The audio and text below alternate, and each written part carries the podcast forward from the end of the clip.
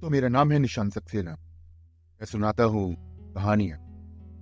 आप सुन रहे हैं मेरे साथ कहानियों का जूक बॉक्स। आइए, आज मैं आपको सुना रहा हूँ कहानी कमाल कुर्सी प्रासी सेवक राम ने दफ्तर पहुंचकर पहला काम यह किया कि उसने अपने बॉस का कमरा खोला।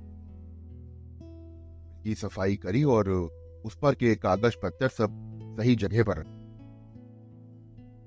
इसी की सफ़ाई करते समय उसका हाथ जब गद्दी पर गया तो ना जाने क्यों आज उसका मन कुर्सी पर बैठने के लिए ललचा गया।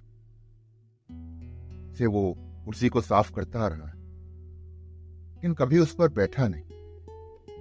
मन में हुआ कि बैठकर देखना तो चाहिए कि कैसा लगता है इस पर। घड़ी की ओर देखा तो को अंदाज हो गया कि अभी तो अध्यक्ष साहब को आने में कम से कम दस से पंद्रह मिनट लगेंगे। ने इधर उधर देखा तो कोई उसे देख नहीं रहा था। ने गमछा सर पर बांधा और बैठ गया कुर्सी पर। सी घूमने वाली। जरा ज़ोर से। कुर्सी कई चक्कर खा गई। और इसी के साथ सेवक राम का सर भी चक्कर खा गया। उसने महसूस किया कि, अरे बाप रे, ये क्या है? दुनिया का सारा विज्ञान, ज्ञान उसके माथे में घुसता जाए। कुर्सी रुकी तो उसने देखा कि तो वो विद्वान हो गया है। राम ने सामने देखा कि विभाग के अध्यापक बंधु हाथ में जोड़े खड़े हुए। मैं तो एक कह रहा है कि, सर, हम आपके आने से बहुत प्रसन्न हैं। ये हमारा भाग्य है कि आप जैसा विद्वान हमारा अध्यक्ष हो गया। युवक राम ने मुस्कुराते हुए उत्तर दिया, मैं भी अपना भाग्य मानता हूँ कि आपके साथ काम करने का मुझे अवसर मिला है। बस आप लोगों का सहयोग चाहिए। लोग बैठे और सेवक राम ने कॉल बेल बजाई भी एक भूतपूर्व कनीय संघ सहयोगी लीलाराम आज जुड़े खड़ा हो गया। चूर, क्या हुक्म है? आदेश मिला कि सब लोगों के लिए चाय ले आओ। चाय कार्यक्रम पूरा हुआ, वैसे ही किसी ने दरवाज़ा खटखटाते हुए पूछा, सर, आ सकता हूँ, सर? आपने गंभीर स्वर में कहा, जी, आइए। एक बढ़िया सा पैंट शर्ट पहने और हाथ में वीआईपी ब्रीफ केस दिए एक पुरुष पधारे। उन्होंने विनम्र स्वर में निवेदन किया। जी, मैं Ganesh Ram and sons publishers का प्रतिनिधि हूँ। आपकी सेवा में आया हूँ। हमारी बड़ी इच्छा है कि हम आपके लिए कुछ ग्रंथ प्रकाशित करें। आपने कहा कि अभी हमारे पास कोई ग्रंथ नहीं है। जिसे मैं आपको प्रकाशन के लिए दे सकूँ। जितनी भी पुस्तक, पुस्तकें थी, सब बड़े बड़े प्रकाशक ले गए। प्रतिनिधि अनुभवी था। ऐसे ऐसे विद्वानों से हमेशा ही उसे मिलने का मौका मिलता रहता था, इसलिए उसने हाथ जोड़कर कहा।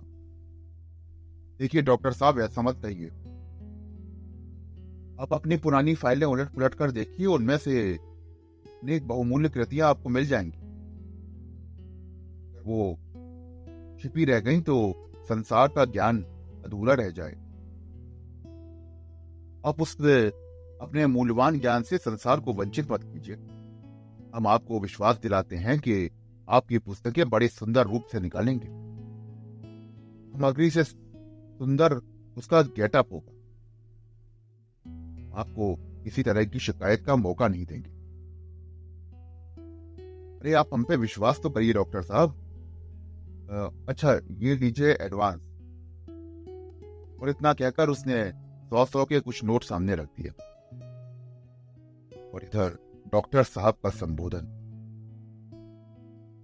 सर, सामने समर्पित पत्र पुष्प, सेवक राम का तो मन उल्लासित हो गया।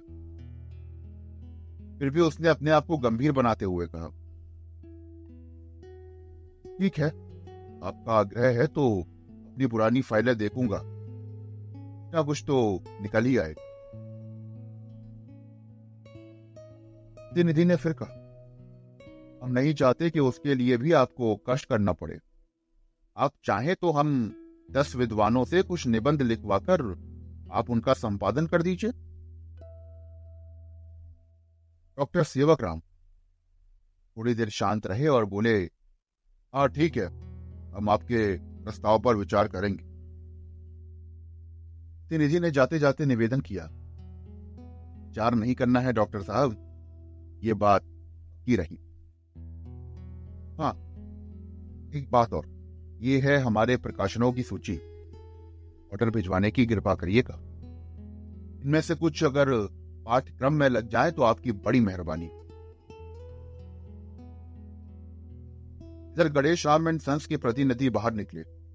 उधर चपरासी लीला राम टेबल पर डाक रख सेवक राम उन्हें खोलकर देखने लगे तो इसी में परीक्षक होने का आग्रह है। इसी में कहा गया है कि आप हमारे यहाँ परीक्षक बनाइए। हम आपको अपने यहाँ का परीक्षक बनाएँगे। इसी में थीसिस की रिपोर्ट जल्दी भेजने का निवेदन किया गया।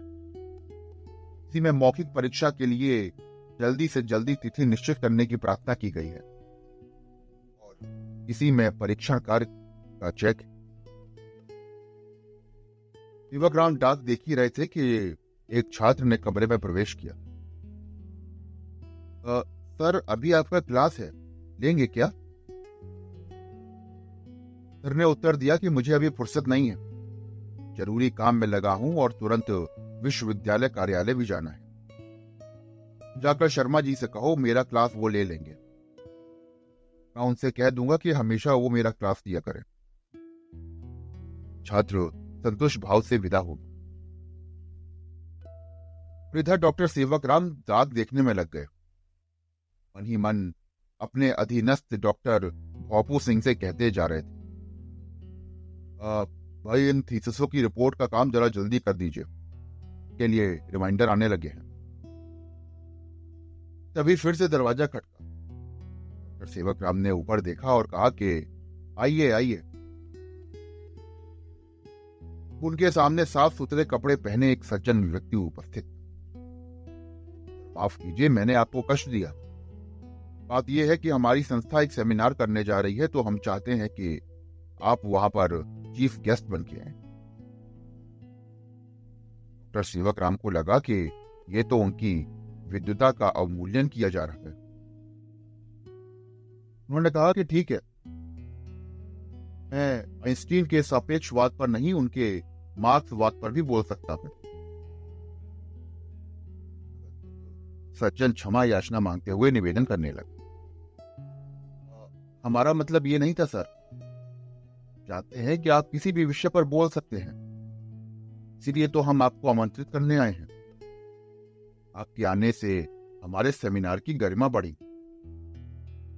तो निवेदन करेंगे कि आप ही इसका उद्घाटन करें। वार्ता चल ही रही थी कि दरवाज़ा खुला। बात हुई और सेवक राम ने देखा कि साहब आ गए।